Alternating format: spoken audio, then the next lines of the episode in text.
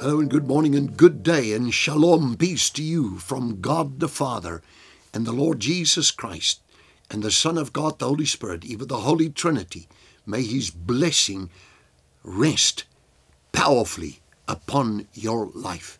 In Jewish circles, it's called the Shekinah, the Shekinah glory, God resting upon your life. And then, of course, you receive the mind of Christ, 2 Corinthians 2.16.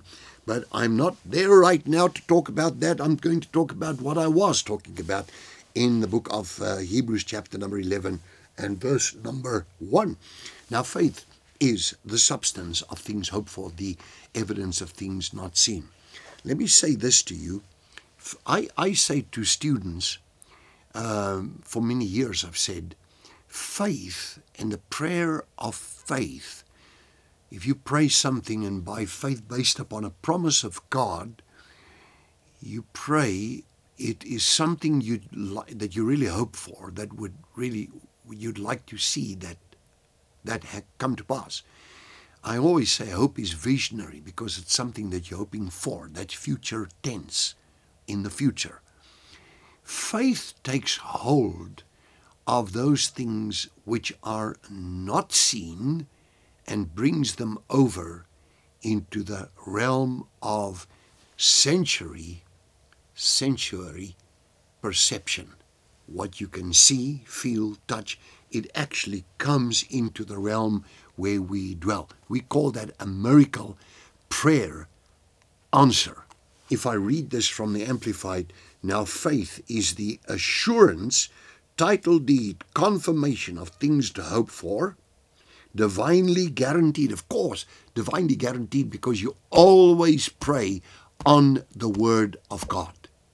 You need to really do some good homework on this one. What are you praying for? What does the Bible say about what you're praying for? To me, this is the key of answered prayer. And that, of course, with your relationship with God being right. And the evidence of things, see, not seen. Not seen the conviction of their reality. Faith comprehends as fact what cannot be experienced by the physical senses. Faith comprehends as fact. Dear friends, we walk a road with God.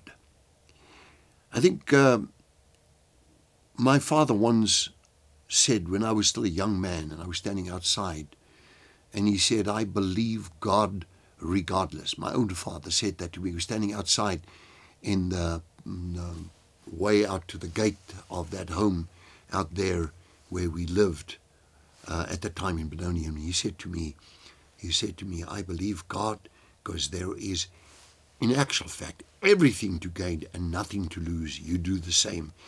And you know how things stick to you when it comes from your own father. And I took that and I began to believe.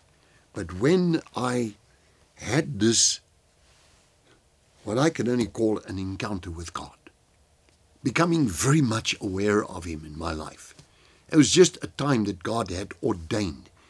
I became so aware of the Lord that I wanted to know more. So I started searching for a place of worship, and I found a church where the Spirit of God was really moving close to Johannesburg University and by uh, uh, where we lived, and I was then working in those far away days in the SABC. And uh, I remember how I went to church, and man, I walked into that church, gave my life to the Lord, came out, and I was weeping, and I realized all the things done wrong should be now done right.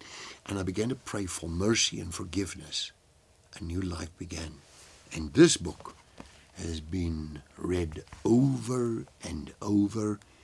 Countless times faith comes by hearing of the word.